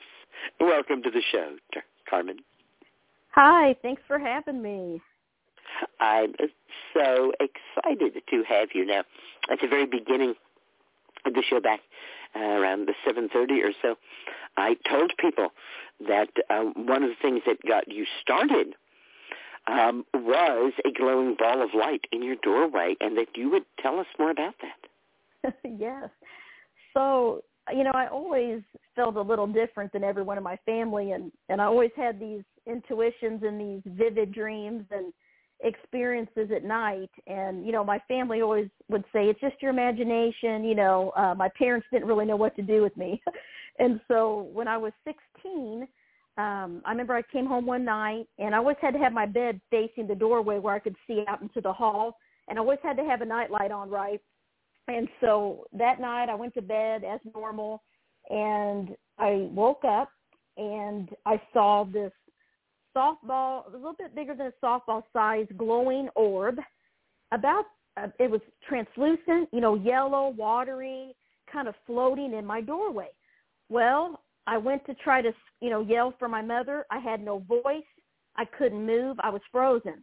But I had control of my mind. And I remember just praying, please don't have it come in my room, please, you know, because I was afraid of the unknown. You know, now I kind of hit myself and wish I would have went over to this thing, but I just watched it for hours and it would go down the hall, come right back in my doorway, but it never came inside my room. And after hours, it finally kind of released me, I guess, so to speak, and I was able to yell for my mother, who was right across the hall. And our house is pretty small, so she could see, you know, where into my doorway. And I said, "Do you see the the light in my doorway?" And she said she did. She did, and she witnessed it as well and she told me maybe it was a flashlight maybe it was a lightning bug and i'm like no it's it's too big for that so she didn't really know what to tell me and i laid there till i think i passed out in the about four am and the next day she said i don't know what that was and so after that experience i went to uh research everything i could about spirituality orbs you know spirit guides angels and that's when i got my first astrology book at a little mystical bookstore called Mystic Valley in St. Louis. And I read about my, my chart and figured out how to do a chart and kind of taught myself the basics and it all validated my mystical and spiritual uh, experiences. So astrology became my big passion and I've spent my life studying it ever since I was 16. Impressive it was it's just been like you know everything that I do I kind of live astrology you know um I bring it into the the practical everyday life and so you know when I went to college I, I wanted to be a counselor I wanted to be um, a social worker and so I kind of brought this into my counseling with teens and children and and then with victims of trauma you know survivors of trauma um and and as a tool of self-awareness and as a, a tool of understanding, you know, why certain things happen and understanding that, you know, everything happens to, to make us stronger and for different uh, learnings and reasons. And so I use astrology as a, as a practical tool to help people um, understand uh, the energy, you know, because astrology is energy to me and it affects everyone on earth, even if they don't believe in it or not. You know, we have the, the full moon and, you know, last week we had that solar eclipse, which – everybody I knew was feeling really uh, uneasy and not sleeping, and all kinds of things were happening, right? And so the the stars and the planets and the energies affect uh, our life on Earth. And so I make it my mission to try to, you know, share my passion, teach people about the basics of it, and let them know that it's a it's a psychological personality tool. You know, it's not um, it's not something that is you know hocus pocus or it's a science. You know, and it's accurate and it's it's uh, been validated. And I really believe it's um, a powerful tool to help others, and I use it to help myself as well. So, do you use astrology in a, a very specific way, like you m- might um, on a week to week or day to day basis look to see what's happening, or do you use it in a more generalized way? I do both. I I do a monthly astrological update a video that I do to kind of uh, let everybody know, you know, what energies are impacting us each month, and you know the big things like the full moon, you know what sign it's in, you know any kind of eclipses that are going on, any kind of uh, retrograde planets. Uh, so I, you know, right now Mercury's retrograde, so there's been a lot of technology and computer and uh, technological things going on and miscommunications, et cetera. Uh, you know, when Mercury goes retrograde. So I just teach people about, you know, those kind of things that are affecting us. And I also use it as a deep tool of doing a deeper consultation with people.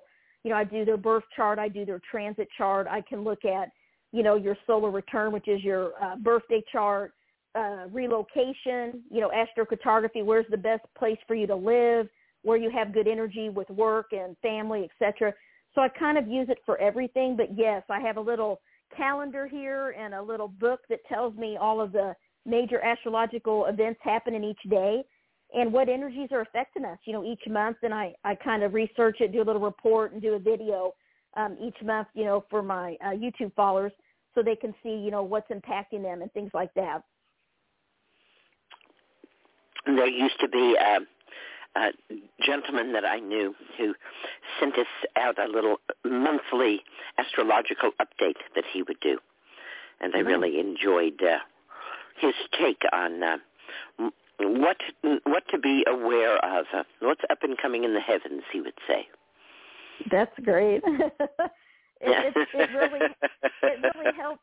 I mean, it really validates. You know, I have I have friends and, and colleagues that are you know they don't know anything about this stuff and they're kind of kind of skeptical, but you know they're starting to open their mind up after you know knowing me a little bit and, and you know they called me last week. What is going on? And I said, oh wow. I said we've got a major energy effect in everyone. You know, the with the solar eclipse and the new moon and all that energy that was going on last week was affecting so many people and everyone uh in my Facebook groups I was funny because you know everything was in Aries and there was a, a lot of Aries energy and Aries rules the head and the face and so a lot of people had really bad headaches and I had a headache for 4 days straight. I mean just a constant headache. I went to bed with it, woke up with it and everybody I uh, talked to is like, "Oh my god, I have had a headache too." Everyone I talked to had headaches for days uh. last week. And it was Aries energy. It was that solar eclipse and all that stellium and Aries that was affecting everyone and in that pressure, that energy, it manifests in the vulnerable area for Aries is the head. So we all were getting headaches. And I even knew two people that had root canals. They had their they had tooth issues, tooth teeth pain, and all of a sudden their tooth started killing them, and they had to go in and get surgery, or they just had uh, jaw stuff going on. And you know the sun went into Taurus, you know, on the on the twentieth there last week, and it was just a lot of energy affecting everyone, and and some health you know, some health stuff manifesting because, you know, the energy uh, has to manifest in the body somehow. And that's what it was doing. And, and then now, you know, everybody's feeling a little bit better. Uh, but everybody had a headache last week that I talked to. So uh, those are kind of the scientific things that I've, you know, witnessed with astrology that you can really see it play out in the real world, you know, day to day. And give you some way of seeing yourself in perhaps a larger context. Yes. Yes.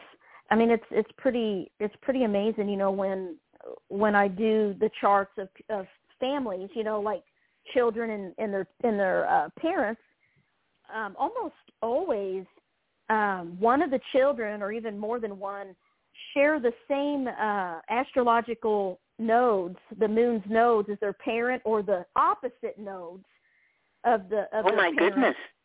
Yes, and that's kind of some of my research. Probably 85, 90% of the time, they everyone has a child that has the flip nodes, and what that means is, you know, you're you already learned what your child is here to master, and and your child's already learned what you're here to master. So you guys kind of mirror and help each other learn those uh, energies and those personality traits.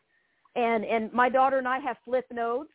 You know, I'm a North Node Scorpio. She's a South Node Scorpio and I've already been a Taurus, and she's learning to be one. So we're opposite, but we help each other kind of learn what we're here to learn. And I see that with a lot of parents and children's charts, you know, that I've done through the years. And and another really cool thing that I've witnessed is in couples, you know, partners, people that tend to stay married for a really long time and just have a really strong relationship. They typically are sun moon flip, is what I call it. So what that means is, you know, if one person has their sun in Sagittarius and the partner has their moon, which is uh, what my book's about, the moon sign in Sagittarius, how the one partner is outwardly is how the other partner is inwardly, the emotional inner nature.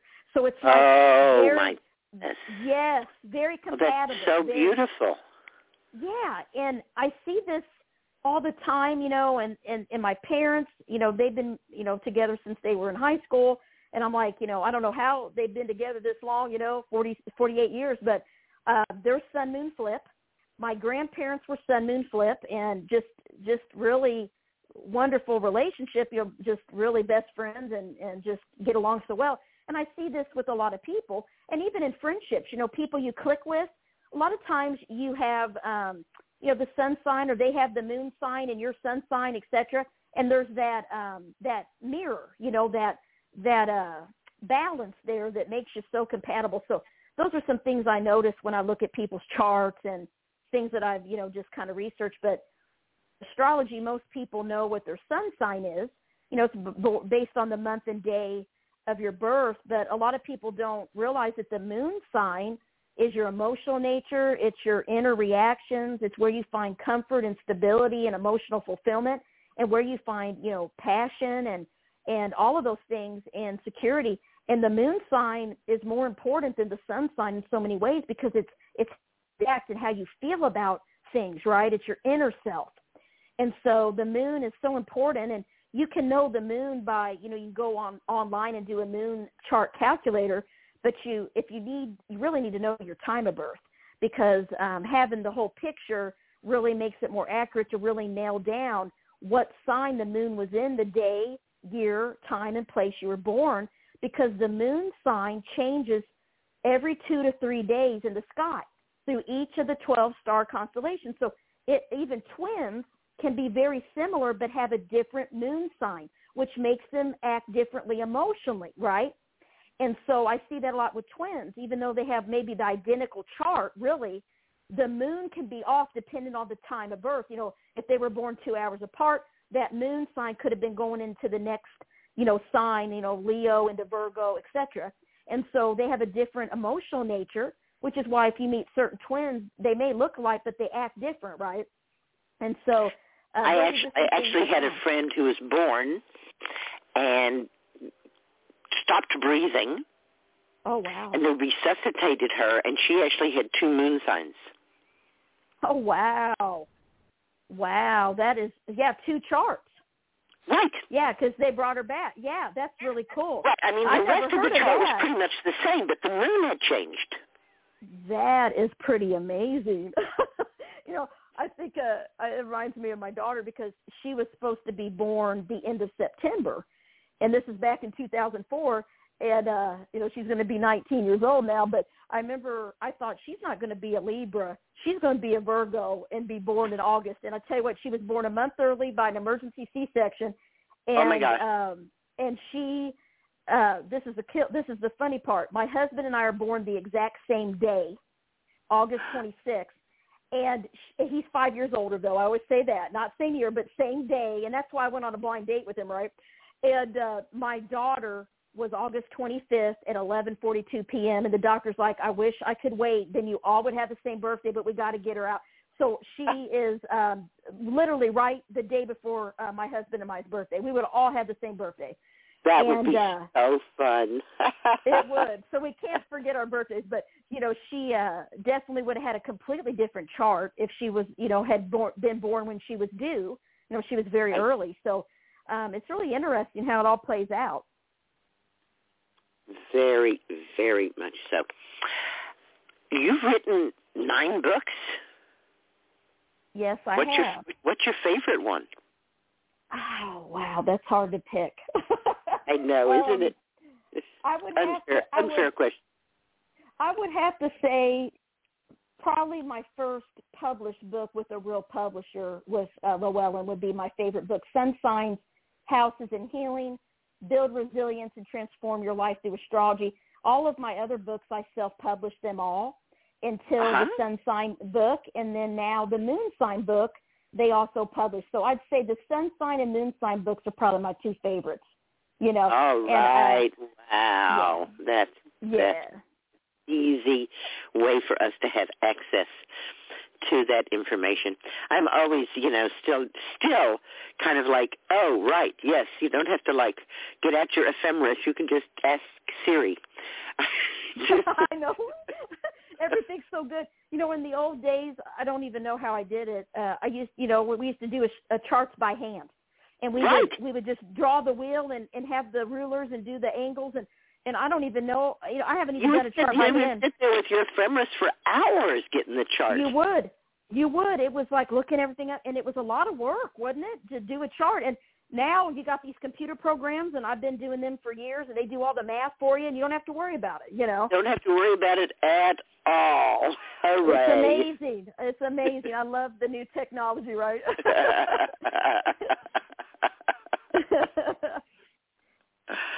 We're living in the Stone would you let people right? know how they can get in touch with you?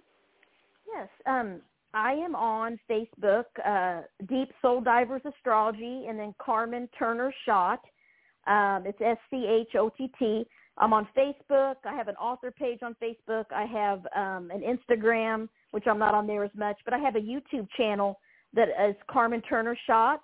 And then I have a website, www.carmenturnerschott.com. And um, you can find me on those, on all those things. And I'm on, you know, I have a Twitter account, but, you know, I'm not on there much. Uh, Facebook's the best way to get a hold of me and my website. Definitely. All right. And if they go to your website, what are they likely to find? On my website, I'll have all all of my books available, and I have my blog. I have a blog with some articles and videos and things that um, I've done in the past, so you can you know look up different things. Uh, part of my my specialty that I've spent most of my whole life researching has been the eighth and twelfth astrological houses. Those are kind of what I'm known for because I have planets in both of those houses. So I have spent my life researching uh, those those houses, and I have you know books about tell, them as tell me well. again what these. Tell me again what these are. Yeah, um, in in the chart, you know, there's 12 houses or 12 areas of life in astrology, and so I spent most of my life researching uh, the 12th house and the 8th house. So the, The 12th 12th house, The eighth house. And- Got it. yes, yes, and and the 12th house is the house of spirituality, cosmic consciousness, service to others, intuition, dreams, sleep, secrets, hidden enemies, you know, sacrifice. It's Pisces. Pisces energy rules the 12th house. And then the 8th house is the house of Scorpio. You know, it's it's the house of death, transformation, rebirth, trauma, healing. And I've spent a lot of time researching and helping people that have planets in both in one of those two houses.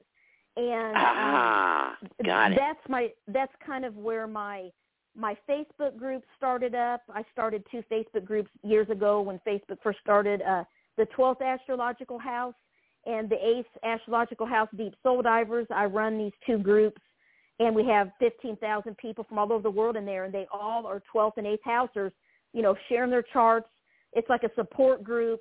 Um, people that have planets in those houses have very unique experiences, you know, that they can't explain.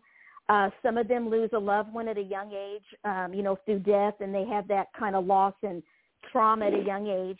And there's shared spiritual experiences that people have when they have planets in either of those two houses. And so, um, you know, a lot of my research is on that, and that's kind of how people find me is through my eighth house book and my my twelfth house book as well. Uh, that's out there on Amazon. But um, that's I love helping people and counseling people and and uh, helping people heal uh, from trauma and from uh, and be resilient and things like that. So that's kind of my passion. And um, you know, if people you know have their chart done and they know they have planets in the in the 12th or 8th, um, you know, feel free to go on my website and and you can email me through there and contact me, and I'd be happy to get in touch with you and and share my Facebook groups and everything. You know, so you can be a part of a, a support community to help um, you understand, you know, why certain things happen in your life. You know, we're not victims. There's a reason things happen, I believe, to make us stronger and more resilient people, and also so we can go and help others heal. And we become kind of wounded healers, right, when we have planets in those two houses. So um, that's really my passion. And you know, in astrology, all there's three water houses. So the fourth house is also an important area of life. It's just not where I've done my research, you know, but uh, the water houses are the 12th, 8th, and 4th, you know, ruled by Pisces, Cancer, and Scorpio. So those are the psychic, spiritual, intuitive houses, right, in our birth chart. So having planets in those three houses really uh, gives you abilities. Yeah, psychic abilities, intuition, all kinds of wonderful experiences that that make um, you kind of special, really. You know, different than other people. You know, Different. Yes. yeah, you're not going to feel like you're you're from Earth. That's what I always say about 12th house people too. Is that they're like fallen angels. You know, they're like, what the heck am I doing here? I'm not from here. I'm an alien or I'm adopted, right? That's what they tell me all the time. Yeah, and I'm like, you're a 12th house sun. That's why, right? So it's just it's just my research, and it's very true. It it validates it, you know. So um, I love the 12th house. I got a book called The Mysteries of the 12th Astrological House, Fallen Angels, that is out there, and uh, and the mysteries of the eighth house, Phoenix Rising. So I call 12th house people angels, and I call eighth house people phoenixes. And I've wrote a lot of articles about it and, and books about it. Yeah, yeah. Yes. That's like my side thing, you know. Uh, uh, but the Sun and Moon sign book is is really a very basic, practical guide. I mean, I wrote these books so that anyone that doesn't know anything about astrology can read them and understand it.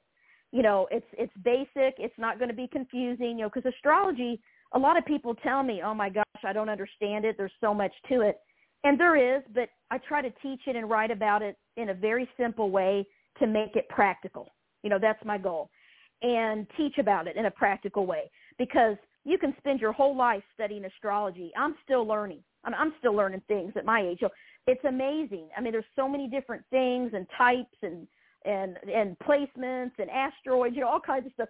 So it's amazing how much um, you can always learn. And no one ever, I think, has ever completely mastered astrology because there's always something new to learn, you know.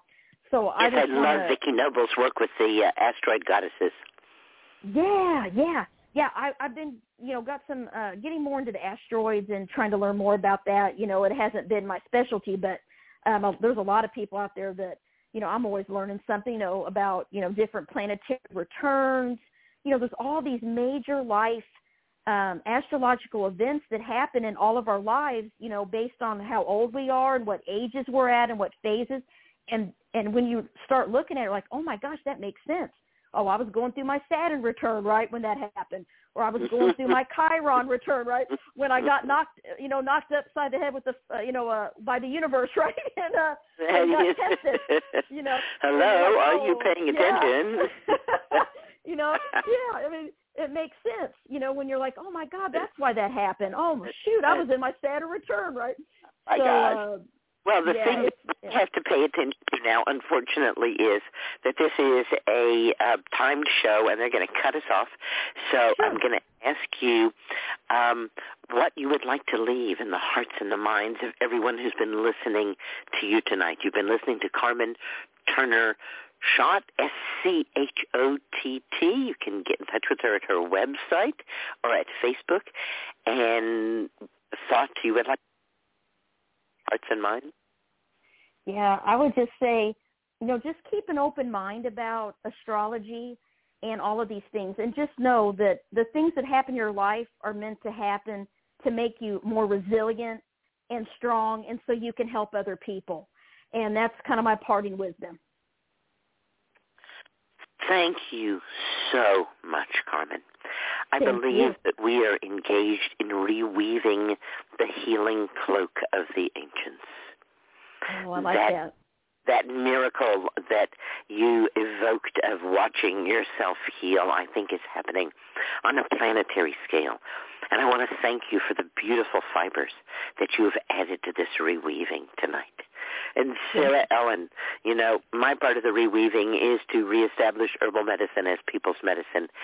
Thank you so much for doing that. And let's see. I think we are having a blog talk show next week, right? Yes, we are scheduled for next week. hmm We are scheduled for next week. And then the week after that? Ooh, that's a good question. That's a good question. not- next week how it's going. We'll definitely see you back at the Blog Talk Show next week at IPETCOM conference starting on Monday. Things to everyone and good night.